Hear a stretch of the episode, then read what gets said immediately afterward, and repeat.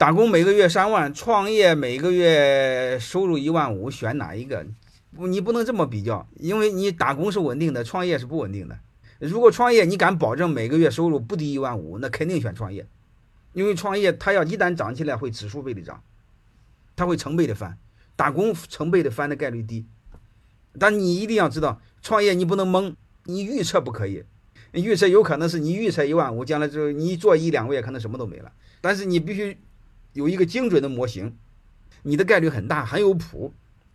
那是可以选择创业的。如果你那个你是懵的，这个就要谨慎。